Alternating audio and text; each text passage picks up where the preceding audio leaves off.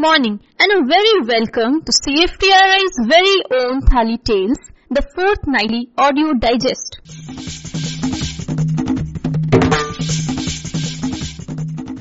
Thali brings you useful information on nutrition, food research, hygiene and food safety. Brought to you every fortnight by CSIR Central Food Technological Research Institute, Mysuru.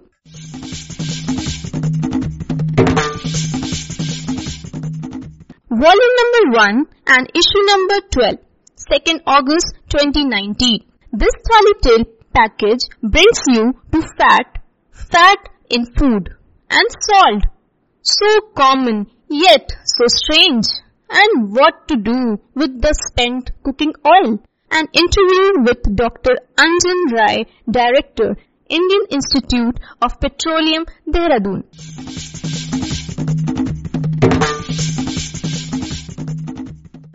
Fat, a fad in food, a blob of ghee, a spray of salad oil, or a garnishing of mustard oil is all one needs to make a food taste different. That is how important fat is in a food. For many, a good food means a fat-free, low-calorie food. Many are scared of the cholesterol that is present in fats and oils. But then, are all fats so bad? Should we avoid them all? Answers to these questions are not easy, but that fat and oils are an essential part of all the diet is a fact. What are oils and fats? For chemists, oils and fats are triacylglycerols. To put it simply, they are molecules made up of three fatty acids hanging along to three hydroxide units of a glycerol moiety. Whether it is smooth cheesy butter, smelly sticky lard, or the greasy slippery oil, all fats and oils are finally only this. Three fatty acids attached to three parts of one glycerol molecule. The variety of oils and fats happens because of the different types of fatty acids or the size of those fatty acids. Fatty acids are again molecules made up of carbon, hydrogen, oxygen and a bit of sulfur. The number of carbon atoms is what determines the nature of the fat. The more the number of carbon atoms, longer is the fatty acid. Sometimes shorter chains of carbon atoms may be sticking out of a long backbone. Again, the length of the chain and their number on the backbone determines the nature of the oil and the fat. For example, butter is mainly made up of butyric acid. Did you know that although we are very shy of using fats, it is the best part of the food for obtaining energy? Yes, of course. Fats provide the maximum amount of energy per gram of food. That is, if we consume 1 gram of oil, 1 gram of sugar and 1 gram of protein, we get 9 kilocalories of energy from fat, 4 kilocalories from sugar and about 3.8 from proteins. That is the reason why even a spoonful of extra ghee can add more weight to our body than a cupful of protein. If we carefully separate different substances in our body and weigh them, almost 60% of it is plain water. Of the rest, 34% would be fat and protein and the remaining 6% will be from calcium in our bones and sugar in the form of glycogen. Essentially, fat is the form in which our body stores energy for later use. The more energy we consume, the more fat is stored. A man who weighs 100 kgs would have more fat than protein and hence the worry about consumption of fats and oils. So you ask, how much fat do we need every day? Well, even the hardest working person needs just about 2500 kilocalories of energy in a day. That works to around 500 grams of sugar or about 100 grams of fat. But a food need it not just in fat or sugar or protein. Since our body needs are all the three, it is prudent to have a diet that is a judicious mix of all of them. So, there is wisdom in eating less fat or oily foods. Abstaining from fat is neither advisable nor feasible, for fats are also obtained from other foods. Even the foods that we consider to be fat-free, such as green leafy vegetables, have some oil in them. Of course, foods from animal origin like milk, egg, fish and meat have more fat. Which fat is better? Ghee or oil? Vanaspati or margarine? The choices are difficult, though the number of oils and fats that we consume can be counted on fingers. There are only 17 oils and fats that humans consume.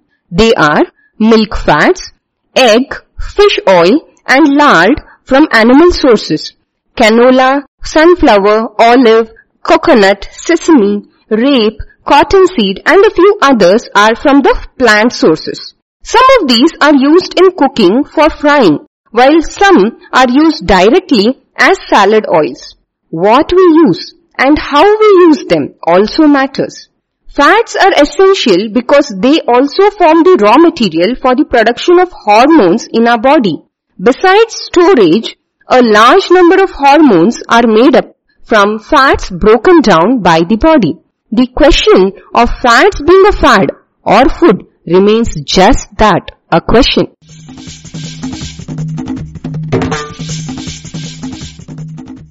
Salt, so common, yet so strange. You must have heard the story of King Lear and his three daughters, or other versions of it in your language. The youngest of King's three daughters is cursed by him and sent to oblivion because she said she loved him as much as salt. Yes, salt as metaphor for love does not sound nice. But did you know salt is indeed the essence of life? All life activities happen in salty solution which scientists call as cytoplasm. Without salt, life could stand still. Surprised? Don't be. Salt is so common that we take it for granted. In fact, we named it also as common salt, unlike other compounds of importance. Common salt is nothing but sodium chloride, an innocuous substance that is made up of two of the most dangerous chemicals. The sodium is a very poisonous metal that can't even stay in a air without protection. Free sodium has to be kept under kerosene always, while the chlorine is a poisonous gas that can kill. Yet sodium chloride is vital for our life as it is essential for every recipe. Have you ever wondered why there is no measures for salt in any recipe? While baking bread sugar is measured in cups, so is the flour. But salt, oh, please add to your taste or just a pinch of it. Yes, salt is not needed in copious amount. Just a tiny bit of it is enough to give that taste of food. But how much does our body need? The World Health Organization says that humans need roughly 10 grams of salt every day. And of every 10 gram that we may consume, only 4 gram are sodium and the rest are chlorine. It is the sodium that is very important for us. Take your blood, drain the water, burn the rest and what you get is just the salt.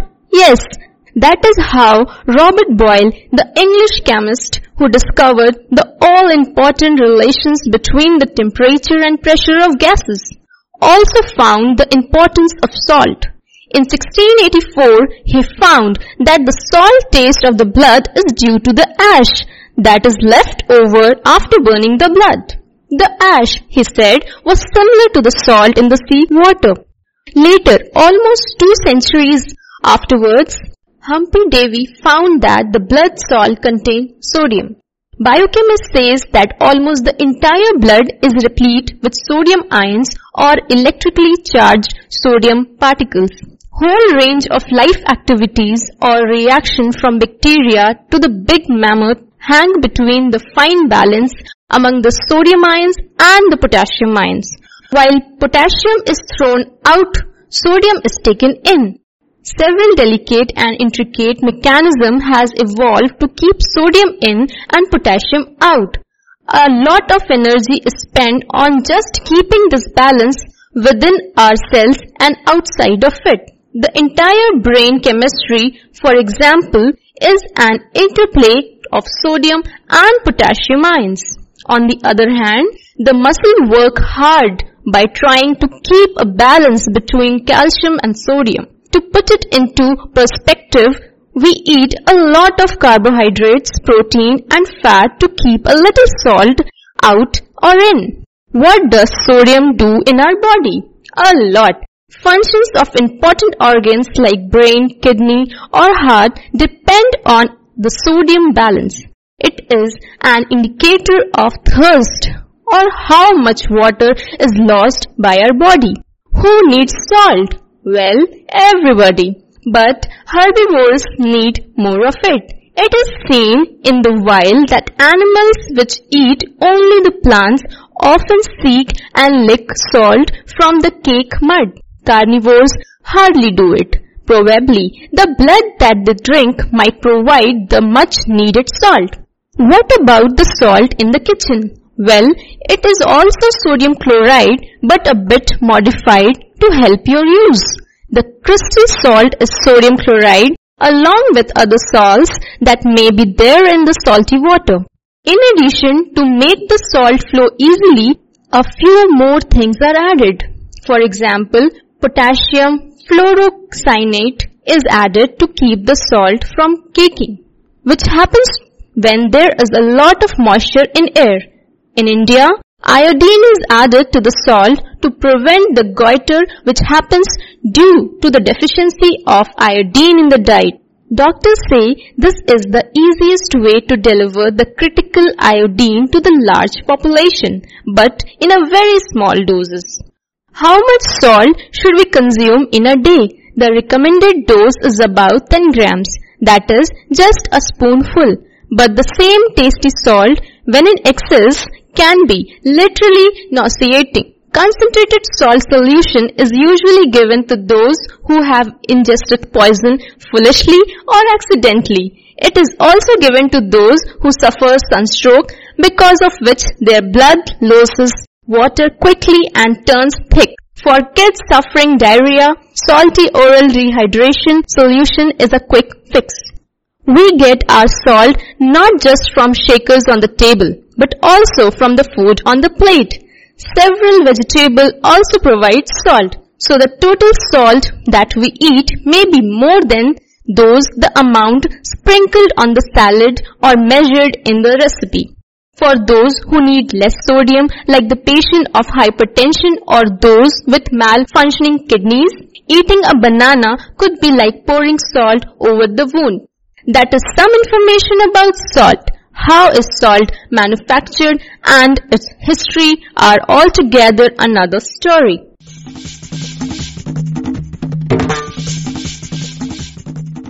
Today, there is a lot of concern about finding alternate energy resource or to extend the available fuel to meet the increasing demand. One of the idea is to prepare biodiesel from non-petroleum sources or vegetable oils. One easy resource is the used cooking oil from restaurants. Oils used for frying are not suitable for consumption. Those waste oil commonly are just thrown away. Is there a better use for them? Maybe. Here we have Professor Anjan Ray, Director, Indian Institute of Petroleum, giving us some ideas about used cooking oil.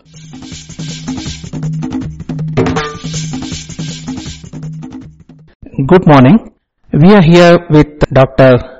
Anjan Ray, Director, Indian Institute of Petroleum, Dehradun.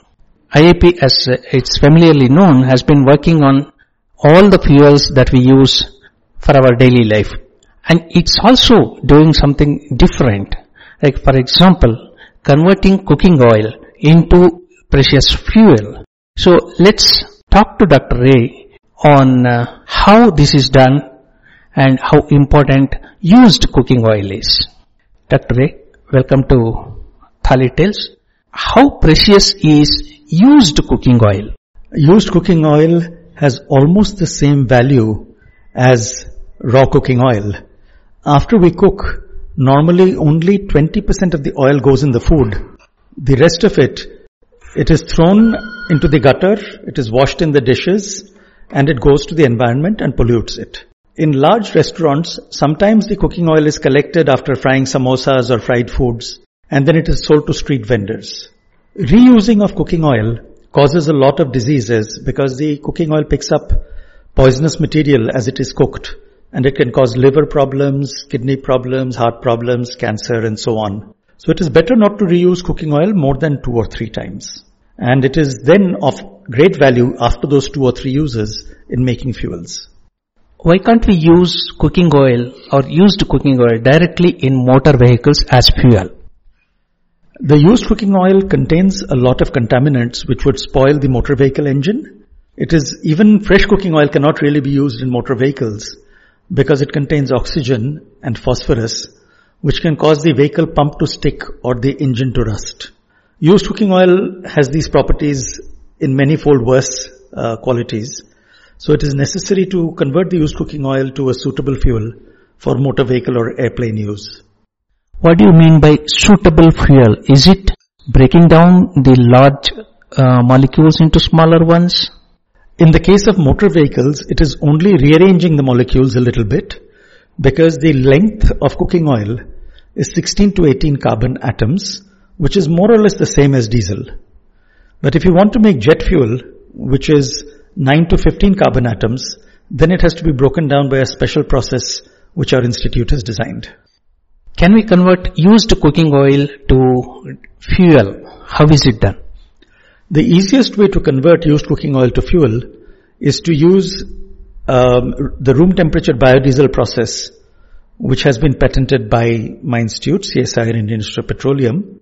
It is very easy to do. It can be done in a household or in a simple laboratory by adding two additives to the cooking oil. One additive is a catalyst, which helps make the change, and one additive is a solvent, which helps separate the layers. After you add them, you leave it for two hours and you form biodiesel as one layer and glycerine, which is used for cosmetics and medicines as the other layer. The biodiesel is then used for cars or pumps or tractors or gensets and the glycerine is sold to the pharmaceutical or cosmetic industry. You said that this can be done at a home. So at what scale? So how big should be the equipment and other things? For being economical, we think about 50 liters per batch is a good size. So a community of 20 houses in a city or a village of 50 homes is probably okay. And even one decent sized hotel or four or five small restaurants is enough for one such uh, unit. What is biodiesel? How is it different from the diesel fuel? Diesel fuel is made from carbon and hydrogen and it is made from uh, petroleum. So India imports a lot of crude oil and we refine it to make diesel. Biodiesel is chemically different. It has about the same number of carbon atoms, but it also has oxygen and it is uh, usable in normal engines to the tune of 10 or 20% mixed with diesel, or it can be used directly in generator sets or in pumps, even at 100%. They're just chemically different with somewhat different properties, but usually they can be mixed and used normally. Is there any suggestion for us, people or housewives, about using used cooking oil? I think most housewives should be cautious about not reusing the same cooking oil too many times. It can cause all sorts of diseases as I mentioned before. After two or three uses, it should be put into a separate bottle and then there should be some community collection system to send it to a central biodiesel unit. In Dehradun, where we are based, some uh, food oil companies, edible oil companies, are giving half a liter of fresh oil free for five liters of used oil collected. Thank you, Dr. Ray. Thank you very much.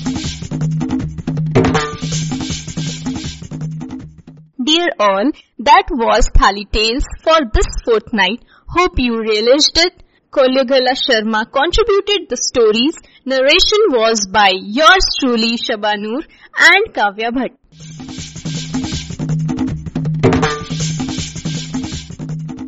Thali Tales is a free magazine produced and distributed by CSIR CFTRI Mysuru. You can also freely share Thali Tales with anyone.